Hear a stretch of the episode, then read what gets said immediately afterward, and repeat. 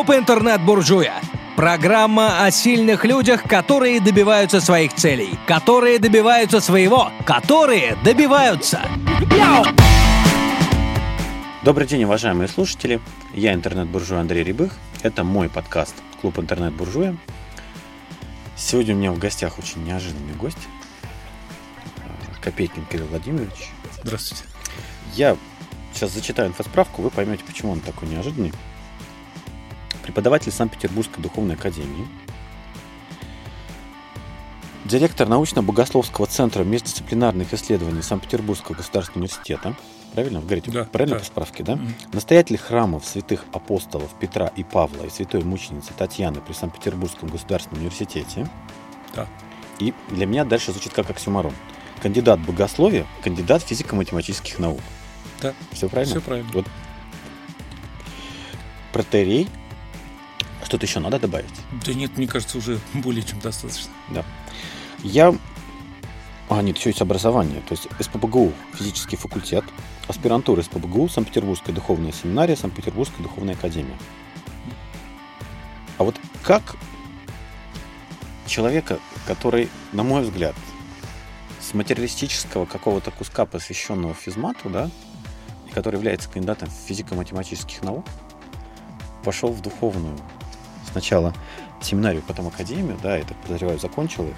И опять мне, э, если я буду говорить что-то нелепо, да, вы поправьте, потому что на самом деле э, вещь, связанная с религией, с христианством, она часто достаточно, может быть, закрыта, может быть, не так информируется вовне, как остальные типы деятельности, да, лучше поправьте.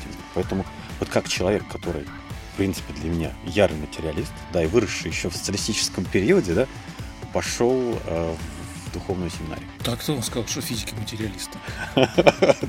Так, принимается дальше. Нет, просто понимаете, дело в том, что мы сегодня забыли, но вообще физика изначально возникла как попытка познать Бога через изучение книги природы, потому что считалось, что Бог дает откровение в двух видах. Первый – это Библия, а второй – сам мир. Вот мир является книгой. Творца, и прочитывая книгу Творца, мы на самом деле много узнаем о Боге. И э, вот знаете, у меня в жизни был такой любопытный э, и, в общем, для меня самого неожиданный опыт, э, когда университетский храм отмечал юбилей 170-летия, я попробовал собрать выпускников университета, которые сейчас являются священнослужителями. Там были люди разных конфессий, э, ну, большая часть была православных, но там вот был раввин, э, был пастор протестантский, И э, любопытно, что большая часть из них оказались физиками. Не потому что я специально подбирал, просто так получилось. То есть вот это вот э, сокрытое изначально в физике стремление познать Творца через изучение мира, оно, оно все-таки сохранилось, и действительно оно многих э, приводит к вере. А, Это во-первых. А во-вторых, знаете, вот самое удивительное, может быть, и неожиданное, я бы сказал следующее. Вот э, мы, когда учимся в школе, вот у нас действительно возникает представление о том, что мир материальный, жесткий, такой твердый. Мгм. Но когда мы начинаем заниматься физикой, то мы вообще понимаем, что все это совсем не так. Мгм. Э, И вот э, то, что мы называем материей, это на самом деле, если честно, умозрительный конструкт. Потому что, вот смотрите, мы с вами состоим из атомов, да? Если... э, Не только мы, вот у нас с вами стол ну, ну, студии, да, вот ну, атомы. Ну, видите, вот эти вот то, что вот эти вот атомы, это меньше 5% э, вещества Вселенной. Остальное это то, что называется условно темной материей, темной энергией. Мы не знаем, что это такое, но это 95%. Вот это вот, что мы видим, звезды, все это только, это меньше 5%. Причем, если мы вот э, атом увеличим таким образом, что вот его размер будет порядка, там, скажем, футбольного мяча, ядра его, Мгм. Мгм. то ближайшие электроны будут э, вращаться на расстоянии нескольких километров. Мгм. То есть, представляете, это, это, вот, Мгм. это в основном пустота. Мгм. Причем сами частицы, из которых состоит атом, протоны, нейтроны, электроны, они не являются частицами в привычном смысле слова. Но мы думаем, что электрон это как вот песчинка, только маленькая, да? Мгм. А оказывается, что электрон не является песчинкой в том смысле слова, что у него, скажем, нет координаты, если она не измеряется. Мгм. У него нет импульса, если он не измеряется.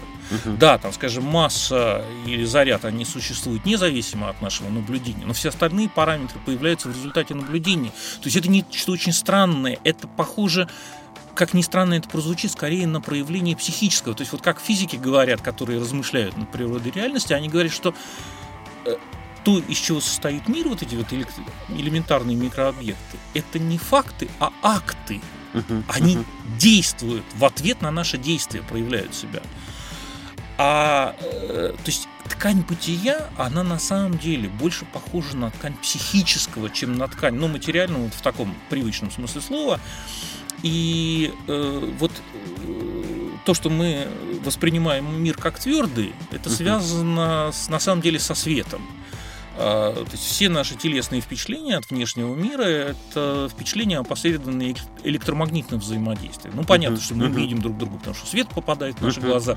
Мы слышим, потому что там молекулы, да, э, мы ощущаем вкус, потому что наши вкусовые рецепторы а, определяют форму молекул, которые попадают. В них тоже посредством электромагнитного взаимодействия. И когда апостол Павел в послании к Ефесянам говорит, что все являемое есть свет, то э, это имеет и буквальный смысл тоже. То есть все, все впечатления, в том числе ощущение твердости, все опосредовано светом. А свет это вещество или не вещество? Оно твердое или как? Любопытно, что средневековые богословы, рассуждая над тем, какое место занимает свет мироздания, они считали, что вот это нечто, что является, находится на границе между мирами, uh-huh. видимым и невидимым. Uh-huh. И э, вот теория относительности, как ни странно, косвенным образом подтверждает это, потому что что значит, что максимальная скорость тела это скорость света. Это означает, uh-huh. что как бы это граница телесности, правда? Блаженный Августин, например, считал, что именно свет является субстанцией, соединяющей душу и тело. Именно потому, что он вот посередине между этим видимым и невидимым мирами. То есть, видите, картина мира, которая рисуется современной физикой, она э, в общем, очень далеко отстоит от той наивно материалистической картины мира, которую мы получаем в школе. И я думаю, что на самом деле, э, в общем, нужно было бы радикально пересмотреть э, школьные программы. И, знаете, э, вот был такой замечательный советский историк науки Лев Семенович Полк, в предисловии к математическим началам натуральной философии Ньютона он говорит, что мы все со школы становимся ньютонианцами. Угу. И мы думаем, что вот есть пространство, которое является вместилищем событий. Да, вот есть время, которое течет само по себе, и часы измеряют это время, которое само по себе течет. И потому нам так тяжело потом изучать теорию относительности, скажем, квантовую механику, потому что мы уже вот закостенели в этих э, ньютоновских представлениях, ну, собственно, 18 века, еще 19 -го. Вот. Я думаю, что как раз если бы мы в школе начинали изучение физики с изучения квантовой механики, теории относительности, а дети, они очень пластичные, uh-huh. я думаю, они могут вполне это воспринять, то тогда, конечно, картина мира радикально бы изменилась для нас. У меня когнитивный диссонанс. Представляете, вот я сижу, знаю, что передо мной сидит священник, у меня тут выдал э, с позиции физика, математика картину Нет. Бога, и она совершенно не противоречива. Так, а вы знаете, самое удивительное, что э, современная картина мира, она гораздо ближе к библейскому образу, чем та, которая, вот скажем, классическая возникала во времена Ньютона. Причем любопытно, что ведь, понимаете, мы сейчас с вами Ньютона воспринимаем как физика, да? Угу. Но он-то себя считал в первую очередь богословом. Угу. И главные задачи, которые он ставил перед собой, это задачи богословские. И э, вот один из вопросов, который встал перед Ньютоном, как, собственно, Бог взаимодействует с этим миром. Да? Если uh-huh. Бог бестелесный, uh-huh. то как он может с этим телесным материальным миром взаимодействовать? И Ньютон считал, что вот пространство это есть то, что он называл sensorium dei, чувствилище uh-huh. Бога. Именно uh-huh. посредством пространства Бог воспринимает этот мир, а пространство само, оно ведь бестелесное, правда? Ну, Поэтому да. оно может быть атрибутом божества. Uh-huh. И э, любопытно, что Ньютон по своим воззрениям, он был еретиком, антитринитарием. То есть он не верил в троечность Бога, он считал, что Бог един. И главная задача его занятий физикой заключалась в том, что если найти вот это единственное единое абсолютное пространство сенсориум D, относительно которого совершаются истинные движения, то это будет очень сильный аргумент в пользу единства божества, а не троечности. Любопытно, что самого себя Ньютон, например, воспринимал как мессию, Мгм. и в его бумагах, кстати, большая часть э, книг из библиотеки Ньютона это именно теологические э, сочинения, а не э, естественно-научные. Мгм. Так вот, э, там есть очень любопытные расчеты. Э, Ньютон, э, размышляя там словами книги пророка Даниила о том, что вот э, нечисть э, запустение будет продолжаться до времени времен и полувремени, он там производит такой математический расчет, и оказывается, что э, э, вот это вот время, когда эта э, мерзость запустения будет э, наконец порушена, Мгм. Это дата его рождения, дата его прихода в мир, и он пришел в мир Мгм. для того, не для того, чтобы, знаете, там создать систему мира, там Мгм. построить механику. Нет, вернуть мир к подлинному богопочитанию, к изначальному почитанию единого Бога. Он считал, что вот как раз на втором, первом и втором Вселенском соборах вот эта идея троичности божества, которая с его точки зрения она ложная, э, она была искусственно внесена в церковную традицию, и вот он хотел вернуть в изначальное русло. Я даже потерял, какие вопросы дальше задавать. Следующий я так заду. Ну, действительно, вот, количество. Хорошо. Э, Вот я когда на лекциях рассказываю, да, то есть э, я рассказываю, когда вот про мое видение э, христианства, да, то есть я пытаюсь, ну, дети же они, ну, дети, студенты, они же очень такие, не любят вот этих всех вещей, связанных с словом религия, непонятными, они считают, что, ну, может, это осколок социализма, да, что ну, религия опиум для народа. Это вот крылатая фраза Стапа Бендера, если не ошибаюсь, да, она до, до сих пор давлеет над их умами. Я пытаюсь им донести, что, ребят, ну вот кто такой Иисус Христос, да? Был такой тренер, коуч современным языком, да? У него была своя группа. Ну, назвали их апостолами, ну, на самом деле, ученики, нормальное слово, да. И вот какой самый частый вопрос, который люди задают? Как быть счастливым, как не болеть? И вот они, судя по всему, все с этим вопросом к нему приходили, приходили, приходили, приходили. Он им каждый раз объяснял, объяснял, потом взял, сделал емкую систему и сказал, вот вам система, пользуйтесь. Все, кто этой системой будет пользоваться, тут будет счастлив и не болеть. Ну, такое мое упрощенное восприятие, да, и дальше, как, ну, в этом случае, как бы всем становится все понятно. Насколько это расходится с реальной картиной.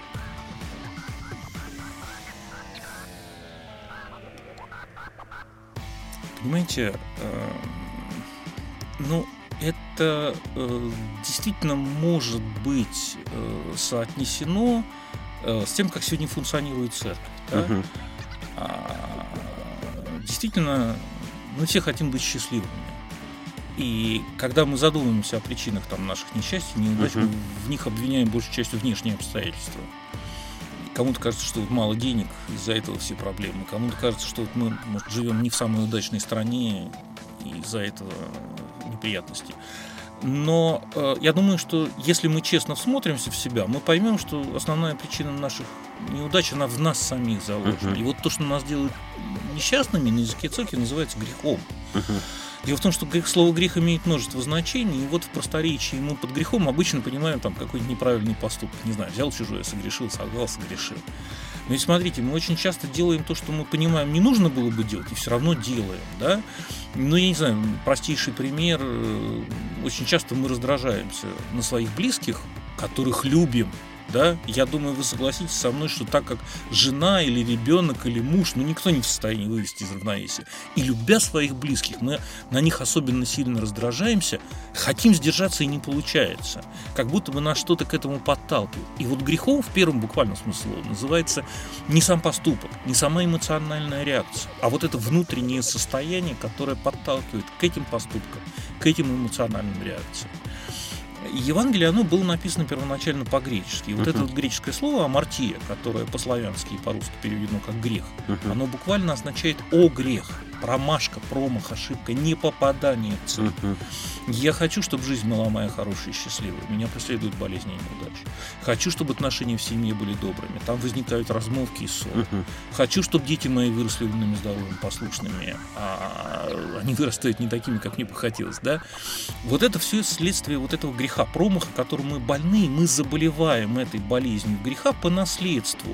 Вот как мы заимствуем от своих родителей какие-то телесные качества, не знаю, там, цвет глаз, волос, Мгм. форму носа, также мы заимствуем вот это состояние греха промаха, которое приводит к тому, что мы промахиваемся. И когда ребенок рождается, он уже рождается во грехе не в том смысле, что там сам э, акт рождения неправильный. Нет, просто он рождается уже вот в этом состоянии промаха, которое пока маленький, он это почти незаметно, ну потому что маленький ребенок выбора не совершает, да, мы Мгм. взрослые за него совершаем. А когда он вырастает, он начинает совершать выбор, он начинает промахиваться. И э, вот церковь с точки зрения самой церкви, это своего рода больница, лечебница, которая помогает с этой болезнью греха, промаха справиться. И Понимаете, делаю это добровольно. Я обращаюсь за помощью к врачу, когда я вот вижу, что я не в состоянии сам с какой-то болячкой справиться, да, прошу, чтобы мне была оказана помощь. Так и здесь. Э, Если вот я вижу, что я со своими промахами сам не в состоянии справиться, то вот обращаюсь за помощью к церкви. И церковь мне помогает. Не тем, что она мне дает какие-то наставления и говорит, что правильно, что неправильно. Проблема-то заключается ведь в том, что вот э, это состояние промаха, оно так глубоко в нас укоренено, да, что ведь мы до этого источника дотянуться волей не можем. Правда? Ну, как с раздражением. Мгм. Вот я не могу себе сказать, я могу сдерживать внешние проявления раздражения, но это вот. И вот то, что то, чем церковь нам помогает, это вот церковные таинства. В первую очередь таинство причастия. Мы сами не понимаем, что при этом происходит. Но опыт показывает, что что-то касается вот той сердцевины души, которая на евангельском языке называется сердце, не как анатомический орган, да, а Мгм. вот как центр нашей личности. И там происходят эти изменения. И вот здесь на самом деле очень много зависит от нас самих. Вот если медицинские лекарства, они действуют на нас практически независимо от нашей воли, да, какой бы я ни был, человек добрый, злой, вери, не вери, принимаю аспирин, Мгм. у меня температура падает. Как на меня за- действуют церковные таинства, это зависит в основном от двух вещей. Зависит, во-первых, от того, насколько я свое сердце раскрою, да, то есть насколько я дам вот этому в меня войти. И во-вторых, это зависит от того, когда вот мне это дается, своим волевым усилием, в какое русло это я направлю. Потому что очень многое зависит от нас. Ну вот, не знаю, там, с пищей, например. Э, Если я буду кушать, лежать на диване, у меня будет живот расти. Да, я буду есть и ходить в спортзал, у меня мышцы будут расти. Так и здесь. Если я буду причащаться и буду пытаться что-то изменить в своей судьбе, волю прикладывать, тогда, да, действительно, эти изменения будут происходить. Если я не буду делать ничего, ну, наивно думаю, что что-то само по себе изменится. Я для себя сразу пытаюсь на свой язык переложить. То есть грех как промах – это не конструктивные поведенческие какие-то модели, которые приводят, приводят к отсутствию результата и наследуются. Потому что сейчас уже есть исследование, что, например, бедность – это наследуемый набор поведенческих шаблонов. Да, но просто здесь очень важно подчеркнуть, что это наследуется ведь не только на рациональном уровне, правда? Это очень глубоко проникает в нас. Я пытаюсь так это свой язык переложить. Ну да. да, да, можно. Хорошо. Мне еще масса вопросов. Например, вопрос непонятный, что в первоисточнике указано, что м, не надо моего лика рисовать. При этом, если зайти в любую христианскую церковь, большое количество икон. Мгм. Вот как эти две... И там еще у меня второй вопрос всегда бывает. А, пришел и выгнал всех из храма, да? Мгм. В храм заходишь, куча всего продает. Мгм. Как вот эти противоречия, и это же противоречие лета объясняется церковью? Да, конечно. Видите, дело в том, что почему, например, Бог был неизобразим в ветхозаветные времена? Потому что а, там было совершенно особое видение мира. Вот мы сегодня а, воспринимаем мир как космос. Да? А, Греческое слово космос происходит от глагола космеу, украшать, приводить в порядок. Отсюда Мгм. косметика, которую украшают себя Мгм. женщины. И я увидеть мир как космос могу только тогда, когда я э, как бы отстранен от мира, смотрю на него со стороны и вот наблюдаю вот эту вот гармоническую соразмерность частей, да. И вот это переживание себя как человека отстраненного от мира и глядящего э, снаружи на мир, оно нам кажется сейчас единственно возможным. Ну, просто потому, что мы воспитываемся uh-huh. в такой культуре и по умолчанию подразумевается. Но вообще оно появилось относительно недавно. То есть оно появилось в античной Греции. По преданию именно Пифагор первым назвал мир космосом. Uh-huh. Вот в то время, которое Ясперс называл силой времени. А, и вот, скажем, э, для ветхозаветной традиции характерно совершенно другое переживание мира. Там мир э, – это алам. Это происходит от э, еврейского корня «олм» – быть сокрытым, скрываться. То есть мир – это поток бытия, в который я вовлечен, частью которого я являюсь, и я вместе с миром в каком-то смысле нахожусь внутри Бога. Это, ну, это длинный разговор, это uh-huh. надо отдельно пояснять. И, и поэтому я не могу на него в принципе посмотреть со стороны. Поэтому он вообще в принципе не изобразим. Поэтому же, кстати, в принципе не могла возникнуть наука в, там, скажем, ветхозаветные времена, не потому что эти люди были глупее нас, вовсе нет, а просто потому что они не могли посмотреть на мир со стороны, в принципе. Uh-huh. И э, вот изображение появляется только тогда, когда Иисус, Сын Божий, становится человеком, uh-huh. И, и изображение-то это его изображение. То есть как, э, э, э, это уже способ манифестации Бога вот в этом мире, вот именно как человек. Потому что любопытно, что человек изначально, угу. с точки зрения библейской традиции, э, он был сотворен э, именно для того, чтобы стать собеседником Творца. И, собственно, это его главное отличие. Не то, что он там умнее, да. Есть же люди ну, не знаю, больные, например. Uh-huh. Они, в общем, даже менее приспособлены к этой жизни порой, чем животные бывают, правда? Но, но вот специфика именно в том, что он становится собеседником Творца, он по образу и подобию, и вот, понимаете, не случайно мы отсчитываем годы э, нашей эры от Рождества uh-huh. Христова. То есть оно действительно стало центром истории человеческой том смысле, что совершенно радикально изменились отношения между То Богом есть, и человеком. Э, изображение появилось только с появлением только, Христа, да, потому конечно. что появился тот, кого надо, можно изображать. Да, да. Появилась Дева Мария. Да. А многочисленные остальные люди это кто? А остальные святые это э, те, в которых ну, собственно, святой по определению, как бы, да, это то, через кого проявляется Бог. То есть вот. Это формальные признаки? Ну, насколько понимаю, собирается какое-то количество людей, которые решают, святой этот человек или нет. А не, как, вы спрашиваете, каким образом церковь удостоверяет, кто да, святой, кто да, не святой? Да. Нет, ну традиционно процедура всегда была одна. Когда э, вот э, по молитве, обращенной к этому человеку, там происходили какие-то чудеса, тогда вот удостоверилось, что это святой. Причем, понимаете, вот процедура канонизации, привычная нам сегодня, uh-huh. она возникла, в общем, относительно недавно, там, скажем, святителя Николая никто не канонизировал, угу. просто вот стихийно возникло почитание. И знали, что если вот к нему обратиться с просьбой о помощи, а вот эта молитва, обращенная к святому, она как э, эксперимент в науке несколько раз проверяется? Конечно, или одного да. раза достаточно? Нет, нет, несколько раз. И она должна на материальном плане проявиться? Ну, конечно.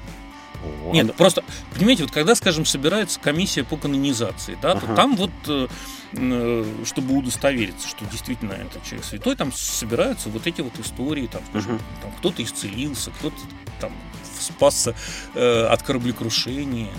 И дальше они сосвоятся в какую-то статистику. Как только эта статистика э, переваливает какое-то критическое значение, ему присваивается да, должность святого, да, и дальше да. его можно рисовать да. и вешать в Да, хотя, хотя на практике Э, очень часто изображения возникают еще до процедуры формальной канонизации, но вот на нашей с вами памяти мы это помним, скажем, э, с святой блаженной Ксенией Петербургской. Там же почитание возникло еще в советское время, угу. и в советское время просто ее невозможно было канонизировать, потому что вообще процесс канонизации был остановлен. Ну, потому что какая может быть канонизация, какие могут быть святые, когда мы строим социализм и коммунизм в конечном итоге. То есть получается, что заповедь, это в Старом Завете, да, которая не изображая меня, она неприменима дальше, потому что люди изображают все-таки не Бога. Конечно. Но при этом э, Иисус Христос это все равно часть Бога. Вот как в упрощенном виде объяснить? Один в трех и три в одном? В упрощенном никак. Самый сложный для меня момент, что как, э, с одной стороны, Дух, Бог и Сын объединены в одно, да? При этом есть прямое указание не изображай меня, значит не изображай Иисуса Христа тоже, поскольку он часть меня. Нет, но видите, в ветхозаветные же времена э, там как раз воплощения не было. Принципиальное отличие Ветхого Завета от Нового заключается в том, что вот произошло воплощение, и Бог явил себя вот в этом мире. А не произошло ли сейчас разбитие Бога на большое количество разных картин? Вот раньше вот его не было, и он был един, да? А сейчас появляется, вот ты заходишь в церковь, и их много, и там тебе говорят, так, вот э, если у тебя такая проблема, это вот к тому, если у тебя такая проблема, на свечечку той поставить, если, то есть, и как бы начинается такое язычество, да, что в зависимости от задач есть представитель, да, э, менеджер, отвечающий за данное направление, да, но мы-то говорим о монотеизме, о едином воплощении, да, и вот не, это вот язычество, это разбитие имен, э, разбитие обликов, то есть вот что происходит? Вы знаете, ведь э, это же возникло ну, каким-то образом исторически. То есть, очевидно, в этом была какая-то потребность. Я думаю, что... народ, будучи язычником? Нет, нет, это еще да, это в Византии возникло задолго до русского народа. Э, я думаю, что просто э, очень часто люди хотят вот что-то иметь э, более близкое, более доступное. И, понимаете, еще в византийские времена, задолго э, до крещения Руси, в общем, ну, были еще очень своеобразное там отношение к иконам, порой для нас э, сегодня даже шокирующее. Ну, например, вот ну, там одна из причин возникновения иконоборчества – когда, например, э, брали иконы в восприемнике при крещении. Да, то есть не человек становился крестным, а икона, uh-huh. какой-то образ. Или, скажем, э, вот были какие-то особо почитаемые иконы, и с них соскабливали краску и добавляли в причастие, считая, что таким образом э, причастие становится еще более святым. Э, Язычество. Я, ну да, понимаете, потому что, к сожалению, вот эта вот склонность э, создавать себе каких-то ложных кумиров, она есть, но мне кажется, что все-таки вот понимаете, вот иконоборчество, оно в каком смысле слова было реакцией на это. Я имею в виду византийское иконоборчество.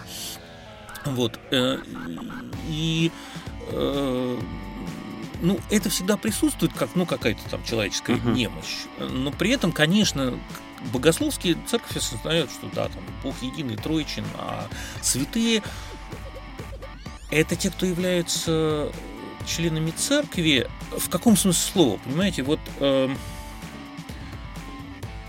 что такое церковь? Вот когда мы говорим, что Бог воплощается, что это означает? Это означает, вот, вот что означает, что я свое тело ощущаю своим. Ведь молекулы моего тела радикально, они не отличаются от всех остальных молекул, правда? Просто угу. я чувствую это как свое. Что значит, что Бог воплощается? Он вот это тело, тело Иисуса из Назарета, да, начинает переживать как свое тело. Угу. А, в чем смысл причастия? В том, что мы причащаемся телу и крови Христовых. Угу. В каком смысле слова тело и крови Христовых? Здесь нужно помнить, что смысл слов со временем меняется, и вот сегодня для нас тело это вот мясо, грубо говоря, uh-huh. да, плоть наша. А в греческом языке, например, э, слово тело было синонимом личного местоимения первого лица я. Сказать это мое тело, это означало сказать, это я присутствую в этом хлебе. Когда Христос на Тайной вечере говорит апостолу, указывая на хлеб, это тело мое, то он имеет в виду, что вот я здесь присутствую, это мне сопричастно. Он, конечно, с ними говорил не по-гречески, а на арамейском языке, но арамейское слово «губ» тот же смысл имеет. Вот. А кровь же в контексте ветхозаветной традиции библейской это не просто жидкость, которая течет uh-huh. в наших жилах. 今 Вы, наверное, знаете, что вот по ветхозаветному закону иудейскому нельзя было вкушать мясо с кровью, потому что считалось, что вкушая кровь, мы на душу другого живого существа посягаем, ну, да? Во, во многих э, различных школах есть, э, до сих пор сохраняется, викторианцы одни из представителей вот таких вещей, да? Да, да, да, да, да, потому что пока кровь течет по, по жилам, как душа жива, вот. Да. Поэтому, скажем, э, как иудеи вкушают мясо, они зарезать нужно животное, излить кровь на землю, как бы выпустить Кошерное. душу. Да, и вот уже это кошерное мясо можно вкушать. И когда Христос своим ученикам воспитан в этом, иудейском законе, не нам, людям 21 века, указывая на чашу с вином, говорит, это кровь моя, то, конечно, они не понимают, что он имеет в виду. Не то, что красные кровяные шарики, Мгм. а то, что вот его душа здесь присутствует, она сопричастная. Мгм. И э, вот начиная с Тайной Вечери, вот это вот вкушение тела и крови Христова, вкушение его, приобщение его целостности, да, его жизни, оно совершается вот в церкви на каждой службе, которая называется литургией, которая по смыслу является повторением или продолжением Тайной Вечери. И вот апостол Павел говорит, что когда мы причащаемся тела и крови Христовых, то мы становимся, там вот буквально по-гречески, сисомои, то есть сотелесниками Христу. Мы объединяемся в одно целое, в одно тело, которое есть церковь. То есть церковь с точки зрения самой церкви, это не просто храм, куда мы приходим. Мгм. На протяжении первых трех столетий, когда была эпоха гонений, да, там храмы нельзя было построить просто в силу внешних условий, да, но церковь была, и не случайно же есть вот такая пословица, что храм не в бревнах, а в ребрах. Мгм. Церковь это не просто собрание людей, объединенных общей верой, потому что если бы это было только так, церковь не отличалась бы принципиально, скажем, от политической партии, члены которой объединены там какой-то верой в свои цели. Но это не церковь. Церковь в первом буквальном смысле слова – это то действие Бога в нас и через нас, которому мы становимся сопричастны в таинстве причастия. Причастие, потому и называется причастием, что делает нас частью тела церкви. Инициация? Инициация – это крещение. Мгм. которая Мгм. завершается причастие, и причастие это то, что поддерживает вот Мгм. эту мою сопричастность. И понимаете, вот то, в какой мере я являюсь членом церкви, вот в этом исходном подлинном смысле слова, это на самом деле зависит от меня, в какой мере я это единственно сохраняю. Мгм. Если я являюсь там священником или епископом, это еще не гарантия того, что я по-настоящему э, являюсь, ну вот как сотелесником Христу. Ну, да. это очень частый вопрос, который... Это зависит от моего выбора.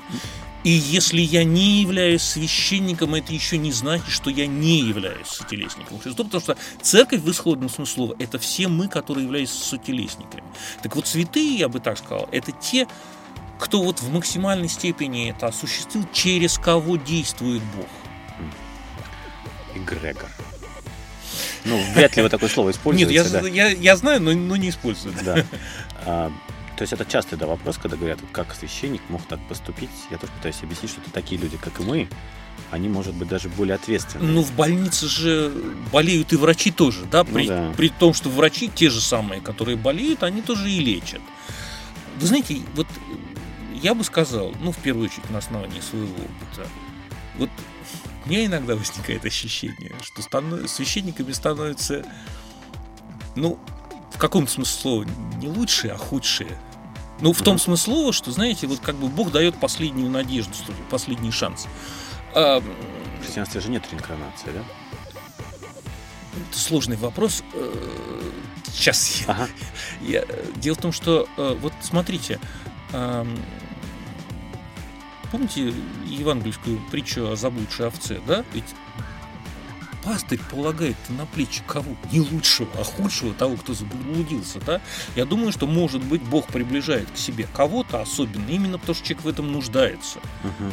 Сталину ведь тоже был дан такой шанс. Он Мгм. же учился в семинаре. Мгм. Уж как он распорядился, это уже дальше его личный выбор. Это сложная дискуссия про Сталина, А, да. но э, вот э, и э, я думаю, что, ну, про себя там, например, что вот, э, я стал священником, я думаю, в силу каких-то там особенностей своего характера.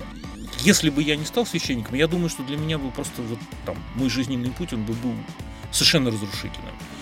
А, а здесь мне просто вот дали возможность повезло. погибнуть. Ну, да, повезло. Но, но, но за этим везением, э, видите, стоял целый ряд обстоятельств. И такое ощущение, вот когда оглядываешься назад, что как будто тебя подталкивают. Про реинкарнацию расскажите просто. А. Есть ли в христианстве реинкарнация? Потому что если она есть, множественность души, да, тогда все понятно. То есть душа скатилась с точки зрения кармы на нижний уровень, и ей дают один из возможностей не А вот что дальше непонятно. Ну. Э, понимаете, с, с реинкарнацией сложно. Дело в том, что э, обычно считается, что реинкарнации в христианстве нету, и в доказательство этого ссылаются на определение Пятого Вселенского собора. Угу. Э, там осуждение Оригена, все такое. Но, понимаете, там на самом деле все гораздо сложнее, потому что богословие, оно не высказывается по поводу каких-то закономерностей физического мира. Там, uh-huh. скажем, что находится в центре, Солнце или Земля. Uh-huh. С богословской точки зрения, ну, на самом деле, это не важно, правда? Как мы сейчас понимаем, в каком-то смысле у мира нет центра. А в каком-то смысле он в нас. В том смысле слова, что, например, смотрите, я когда занимаюсь физикой, я способен встать на такую точку зрения. Вы занимаетесь физикой? Что я этот мир вижу, да. А, э, так вот, э, Дело в том, что э, когда вот выносилось это вероопределение Пятого Вселенского собора, то там осуждалось богословие Оригена, с точки зрения которого конечное состояние мира равно начальному.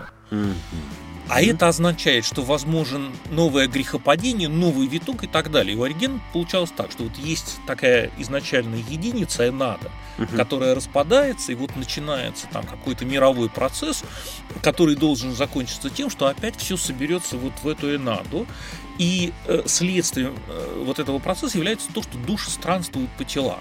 Так вот, еще раз скажу, что э, осуждалось не сам факт перевоплощения, а именно то, что конечное состояние мира равно начальному. С точки зрения христианской традиции, э, конечное состояние мира будет таким, что уже новое грехопадение, оно будет невозможно.